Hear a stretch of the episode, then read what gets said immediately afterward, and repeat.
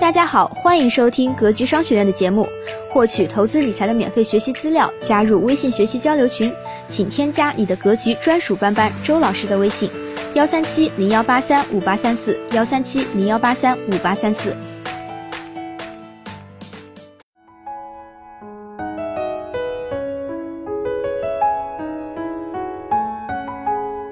二零一八买房的逻辑真的变了。经常听到学员问我们：“老师，你说我们老家的房子值不值得投资啊？”老家的房子值不值得投资，这是不少人心里的疑惑。现在问房子的朋友，十有八九都集中在三四线城市，到处都是抢房子的人，怕以后涨太多又买不起。拿我老家河北来说，典型的大家口中常说的三四线城市。二零一五年底，老家的房价差不多是五千多，最近一到两年时间里迅速涨到一万多，妥妥的翻了一倍。很多刚需还在观望，觉得房价贵，想跌了再买，结果等来了暴涨。目前三四线城市房价已经涨了一波，有些甚至和省会不相上下。去年房地产一轮强势去库存。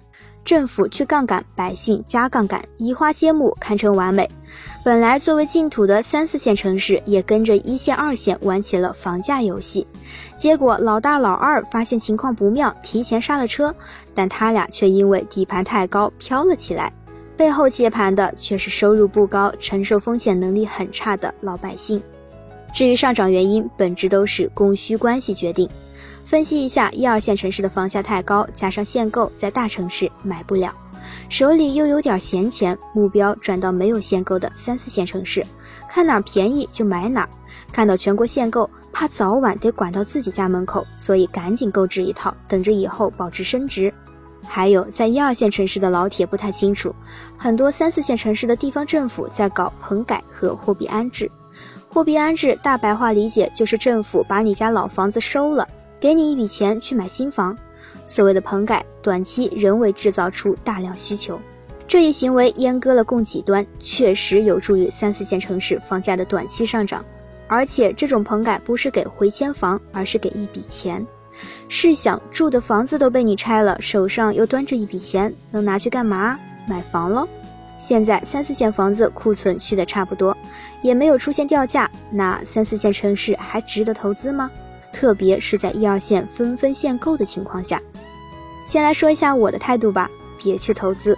但从长期来看，靠着三四线原有居民的投资需求，并不能撑起三四线城市的楼市，并且预计到二零二零年，全国六十岁以上老年人口将增加到二点五五亿人左右，占总人口比重提升到百分之十七点八左右。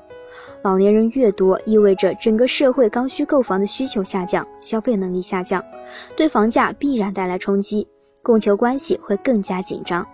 哪怕是想对外出租，小的地方租房市场不发达，人口流动性较差，就算租出去，回报率也相当有限。另一方面，借用经济研究员任泽平对楼市的总结：短期看金融，中期看土地，长期看人口。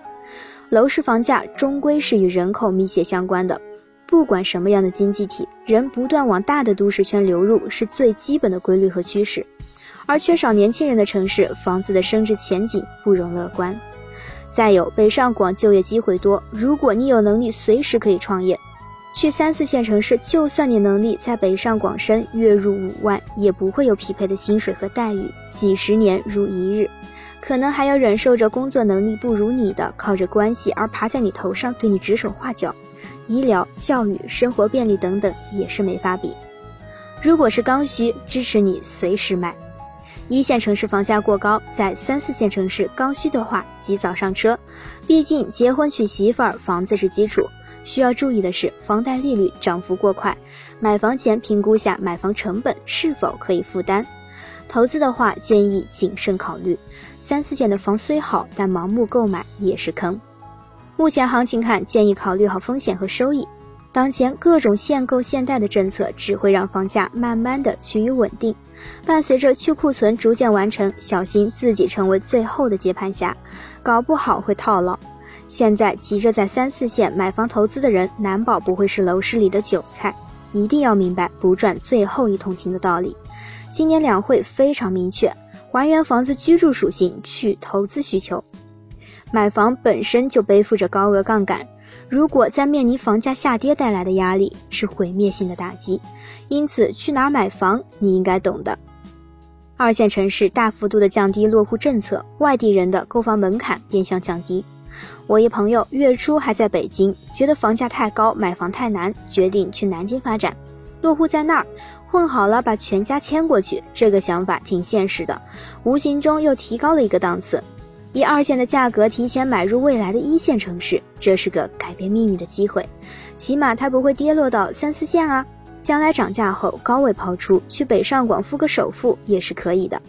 对于在外打拼的年轻人来说，大概没有什么比现有一套房子更重要的了。最后捧上一碗鸡汤，无论这时代多荒唐，无论这职场多残酷。尽力提升自己，才能拥有更多的选择权，而不是被选择亦或被抛弃。想要得到，先让自己配得上。你们同意吗？点个赞送给我。希望今天的分享能给您带来收获。好了，本期的分享就是这些。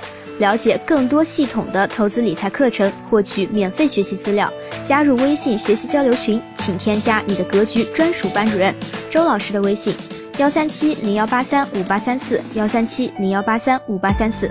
咱们下期节目再见。